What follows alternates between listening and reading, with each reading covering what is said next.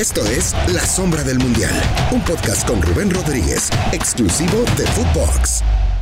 Bueno, pues lo prometido es deuda, episodio número 13 de La Sombra del Mundial y vamos a hablar del camino del técnico mexicano. Yo soy de los que cree que el técnico mexicano no es valorado en su propia liga, que es una liga a veces hasta malinchista. ¿Por qué? Porque no se le da el lugar no se le da la oportunidad a veces al jugador y al técnico mexicano a veces es castigado severamente. No le dan proyectos, consolidados, no le dan proyectos a futuro, no hay desarrollo de su misma idea de juego y cuando son tres o cuatro jornadas y los resultados no se le dan, ya empiezan los opilotes a rondar las cabezas, ya empieza a hablarse de cuál y tal cual y si no fuera un técnico extranjero, con todo respeto lo voy a decir, pues se le da absolutamente todo, hasta van por en la alfombra roja al aeropuerto y qué mejor que nos cuente el hombre del momento, el técnico más buscado porque tenemos que hablar de su futuro, ¿no? Jaime Lozano, que bueno, pues lo compró metimos a un capítulo 13, lo cual estoy encantado. Mi querido Jaime, muchas gracias por estar de nueva cuenta esta semana. Y cuéntanos un poco, ¿cómo ves esta parte del técnico mexicano? Yo a veces soy muy crítico de esa parte eh, y, muy radical. Para mí la liga no valora al técnico mexicano, el fútbol mexicano no valora su propio técnico. ¿Estás de acuerdo conmigo o no? Sí, es complicado. Creo que es un tema cultural, Rubén. O sea, creo que es un tema cultural. Así somos, ¿no? Eh, creo y, tengo la, la ilusión de que poco a poco dejemos de serlo, pero después veo la cantidad de técnicos extranjeros que hay en primera división y los mexicanos y, obviamente no es, no, no, es parejo, no es parejo. Eh, yo siempre lo he pensado y, yo quiero hacer un cambio generacional, un relevo. Creo que relevos ya, ya ha habido bastantes, yo quiero hacer un cambio generacional, busco la mejor y mayor preparación posible de, de mi persona para tener oportunidades y, aprovecharlas y seguir abriendo puertas a técnicos mexicanos, ¿no? En este caso, jóvenes mexicanos. Entonces, sí, me parece que, se tiene, se le da mayor confianza, ese voto de confianza lo tiene mucho más el extranjero, haya o no haya hecho nada fuera de, han venido extranjeros muy buenos a, hay técnicos que a mí me gustan mucho, este, que, que están en nuestra liga y que, le dan un valor agregado a nuestra liga y que esos vengan todos, ¿no? Pero, pero hay otros que tampoco han demostrado tanto y se les tiene mayor confianza que, a cualquier otro que ya tienes aquí en México y que ha hecho algunos méritos para poder tener esa oportunidad. Jaime, ¿eso por qué es? ¿Es un tema cultural? ¿Es un tema de, que no, pues tú eres de aquí y pues no, te jodes y vas a tener esto? Yo he visto a jóvenes técnicos que tienen que agarrar lo que les dejan a veces ni siquiera tienen el derecho de pedir lo que ellos creen que vale su chamba, ¿no? A veces no, hay esto y si lo quieres, y es por tanto y por tanto. Pero a veces veo también que vienen técnicos extranjeros con dos años de contrato, con unas cláusulas de rescisión increíbles y vienen pegado con tres o cuatro jugadores, un proyecto largo. O sea, ¿eso qué es? ¿Es negociación? ¿Es promoción? ¿Es promotor? ¿Es la, es, la idiosincrasia del fútbol, del fútbol mexicano en general? ¿O realmente es que la liga no confía en el talento mexicano? Yo, quiero pensar que es un poco de todo. sí. un poco de todo. Creo que pasa lo mismo con los jugadores, ¿no? Estás hablando de los técnicos, pero con los jugadores es lo mismo. De repente vienen jugadores que, que, no son mejores que lo que tienes, que, que, un jugador de fuerzas básicas de 20, de 21 años, o que hay en, la misma liga de expansión. Entonces, creo que es un poco de todo esto que dices, ¿no? No siempre serán las mismas razones o las mismas circunstancias, pero tiene que ver un poquito con todo. Entonces, eh, sí creo, vuelvo a lo mismo, que se le da mucho más valor a un técnico, eh, lo mismo un jugador extranjero que, al nacional. Hay que tenerle paciencia y de nuestra parte como, como mexicanos, como técnicos, como jugadores, como formadores también, porque en algún momento me tocó hablar con, con, el Cacha Íñiguez, ¿no? Y, y, él estaba trabajando en ese momento en Pumas y me decía, es que este, pues aquí siempre lo mismo, no hay dinero, este, se paga muy poco y todo. Y digo, Íñiguez, tú prepárate más que todos y ese va a ser, ese, va a ser tu carta de presentación para exigir más. Pero si tú estás igual de preparado que todos los demás entrenadores aquí, pues te van a querer o te van a querer o tener que pagar lo mismo. Tú tienes que dar más que todos los demás para poder exigir más, ¿no? Entonces, esa, ha sido siempre mi filosofía de vida, hacer más que los demás desde que he jugado. Haz más que los demás, ¿no? Y, y al final creo que pocos hablando del técnico mexicano, ¿eh? porque no es que el extranjero lo haga, pero pocos técnicos mexicanos cada vez más buscamos prepararnos más, y no solo en el extranjero, también en México, ¿no? Prepararnos, ver entrenamientos de, técnicos, eh, platicar con ellos, vivir de sus experiencias, sacar provecho de ellas. Todo eso creo que suma, te, ahorra muchos, muchas malas decisiones y malas experiencias también. Oye, Jaime, eh, hablas, hablas de un cambio generacional que quieres hacer. Hay técnicos que están también contigo, como Ambris, que rompen el confort y dicen, a ver, yo tengo que picar piedra y quiero dirigir en Europa y sé que tengo que empezar desde abajo, ¿no? Hay ejemplos como Beñat de, con Mazatlán que, que, empezaron entrenando niños de 12 años, ¿no? Tu caso te empezaste desde abajo también en Querétaro. Entonces, hay, hay ciertos momentos en donde sí. Y vemos arriba el confort de siempre. Es malo decir nombres, pero yo siempre veo los mismos nombres. O es el Tuca, o es Miguel Herrera, ¿no? o es Bucetich. Y vaya como se vaya, pues ellos siempre, siempre tienen sus contratos y la historia que han, picado piedra. Pero en este momento de transición, urge que el fútbol mexicano confíe más en los jóvenes hasta por el bien del bolsillo.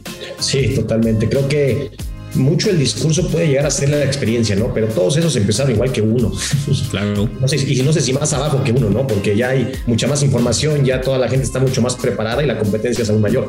Entonces, sí, aquí creo que poco a poco la baraja va cambiando, pero lamentablemente no es de técnicos nacionales, es de extranjeros, ¿no? De, más técnicos extranjeros. Eh, algunos de ellos no tan grandes de edad, pero, pero bueno, quisiéramos que, que, hubiera más de, de, los nacionales que nos preparemos mucho, yo le diría a todos los técnicos y también me lo digo a mí mismo, que nos preparemos para, para seguirle abriendo puertas y posibilidades a más técnicos eh, jóvenes mexicanos. ¿Qué le aprendiste a todos tus técnicos? ¿A, quién le aprendiste más? Porque bueno, te marcó mucho Bucetich como, como ya parte de un cuerpo técnico. Eh, en el episodio 1 nos dijiste que bueno, estabas muy pegado a Hugo Sánchez y aprendiste mucho. Yo creo que hasta la Volpe la has de haber aprendido por más que se portó mal contigo, ¿no? A todos, a todos, Rubén. Sabes que, y para no decir nombres, como bien dices, a los buenos les aprendes lo que hay que hacer y a los malos lo que no hay que hacer. Así de fácil, ¿no?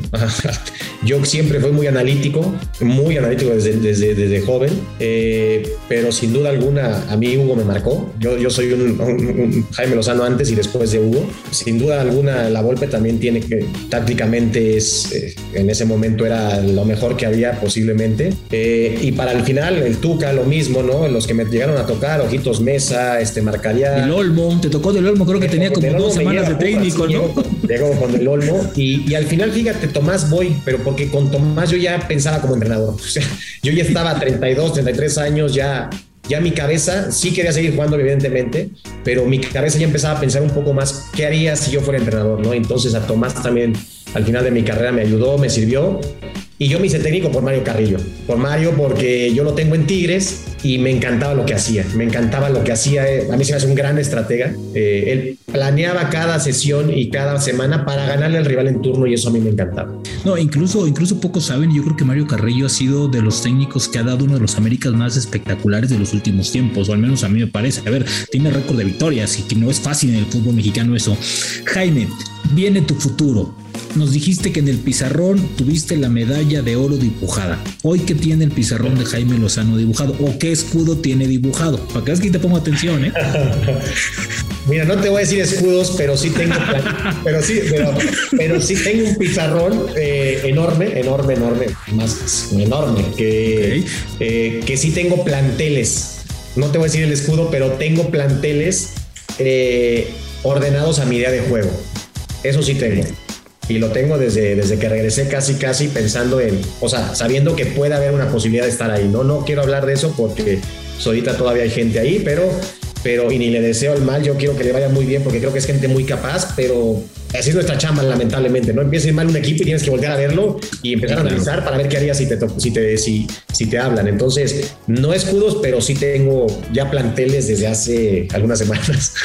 no me digas nombres ni, número telefónico, pero, pero te han llamado o has tenido acercamientos así de, oye, estate en el radar, estate por aquí, o tu representante ha dicho, oye, hay que estar pegado a esto, me habló tal, me ofrecieron tal. O sea, si has tenido ofrecimientos, pues, o por lo menos que te, te mantengas cerca del radar. Pues mira, no quisiera hablar de eso también. Eh, me da porque, porque es feo, porque te vayas a hablar. A uno, le toca a uno y sabes que también están haciendo lo mismo, ¿no? Entonces prefiero no hablar, pero este, pero sin duda alguna que a pesar de que no da tanto tiempo, pues cuando las cosas salen bien quieres estar al siguiente fin de semana otra vez compitiendo, ¿no? O sea, quieres seguir, seguir con esa buena O sea, tú quieres el día a día, quieres la competencia de cada semana, o sea, no, no te ves en un proyecto tal vez como una selección a largo plazo, o sea, tú quieres la semana a semana, ¿eres más de club o de selección?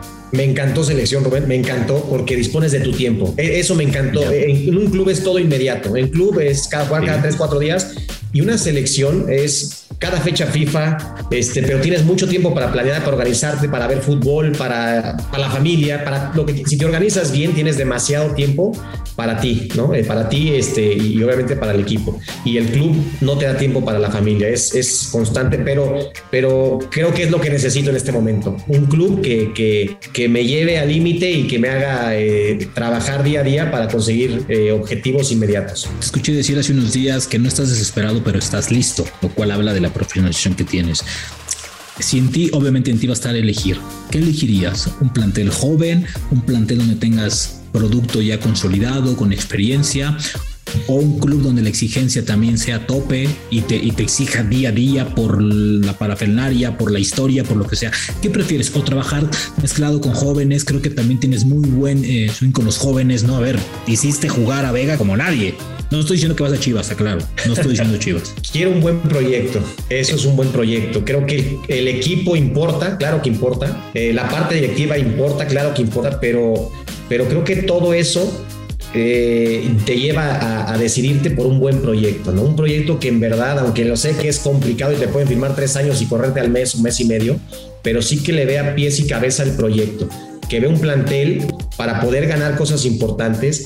Eh, obviamente, eh, eso no lo voy a poder decidir yo si entro a mitad de torneo y creo que tampoco será mucho el cambio si entro, si entro después, pero, pero sí quiero es un proyecto que le vea ganas de trascender, es lo que más busco. Y ese proyecto muchas veces te lo da la gente que trabaja en ese proyecto, ¿no? Eh, muchas veces no es en sí la institución, aunque tiene que ver, tiene un peso específico, pero sí es la gente que está ahí con la que te vas a relacionar y en la que te vas a apoyar día a día.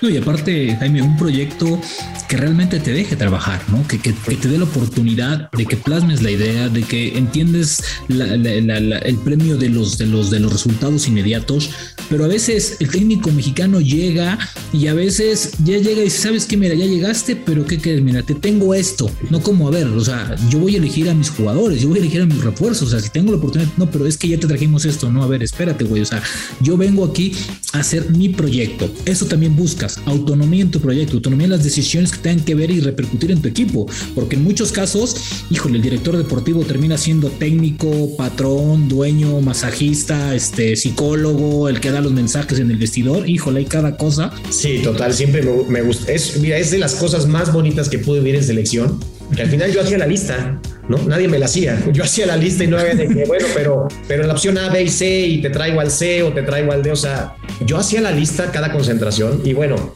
nunca, eso sí, nunca, nunca pudimos tener a todos, pero, pero porque siempre hay lesiones, siempre hay cosas, o sea, siempre pasa algo, ¿no? Pero, pero al final, eso es lo que me encantaba de selección nacional, que yo hacía la lista y disponía del jugador que yo quería, obviamente con mi cuerpo técnico. Entonces, en un club, lo que tú dices, ojalá que, que te tomen en cuenta y que valoren tu punto de vista, porque si lo pide el técnico es porque el que está el día a día con ellos, porque es el que los conoce, el que es, el que más conoce y mejor su idea de juego y sabe qué jugadores necesita, como nos pasó en preolímpico, como nos pasó en Panamericano, como nos pasó en Juegos Olímpicos, para desarrollar de la mejor forma esa idea de juego.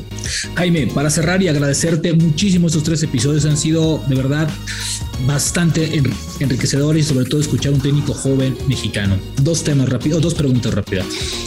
¿A qué jugador ves saliendo a Europa de los que dirigiste? ¿A quién crees que pueda ser? Ya, ya se fue Johan Vázquez, que es maravilloso.